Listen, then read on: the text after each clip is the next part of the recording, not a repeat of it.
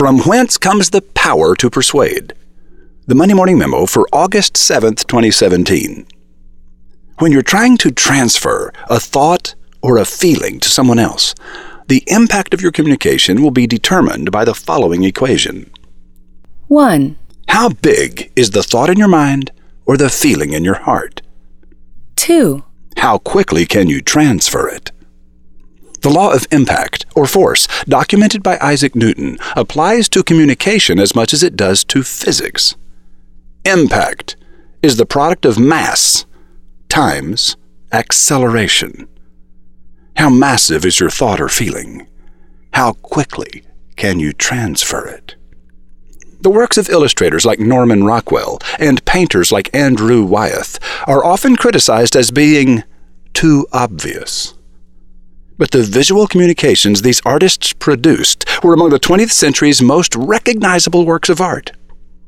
Rockwell and Wyeth became famous because they were able to communicate big ideas clearly and quickly.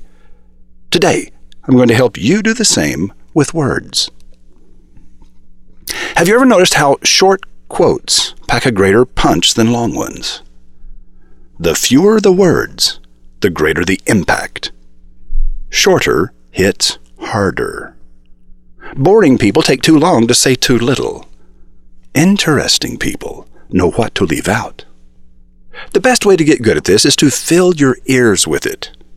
As you read, so will you write. If you read the writings of long winded people, you will learn to wrap a great many words around a small idea.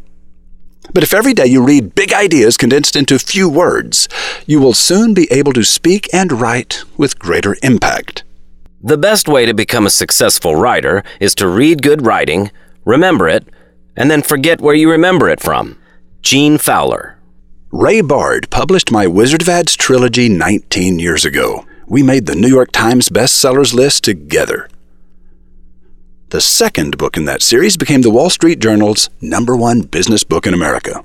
More than 50% of the books published by Bard Press have become New York Times and Wall Street Journal bestsellers. No other publisher has achieved even 10%.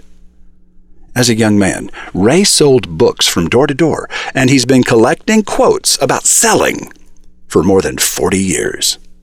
His jury of more than 1,000 quote judges spent an entire year evaluating and voting on the best of the best from Ray's collection.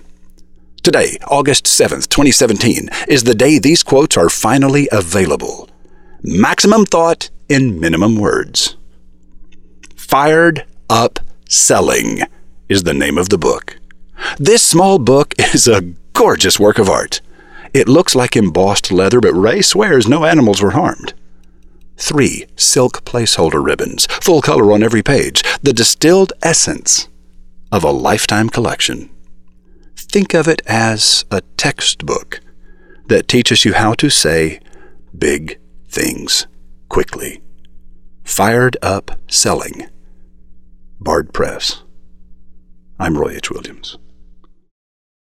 By the way, there's a hyperlink that'll take you to where you can buy the book in the online version of the memo. Go to mondaymorningmemo.com, look to August 7th, 2017, scroll to the bottom of the page, and see the little red letters under the title of the book that say, This Small Book. Meet Ray Bard. Roving reporter Rotbart served with Ray Bard on the inaugural Wizard Academy Board of Directors, so he's one of the few people on Earth that has Ray's number. Ever the investigative reporter, Rotbart asks Ray to name the quote in Fired Up Selling that guided him to become the world's most successful publisher of business books. Was it Warren Buffett? Steve Jobs? Muhammad Ali? Or Stephen Covey? Nope, it was comedian Steve Martin.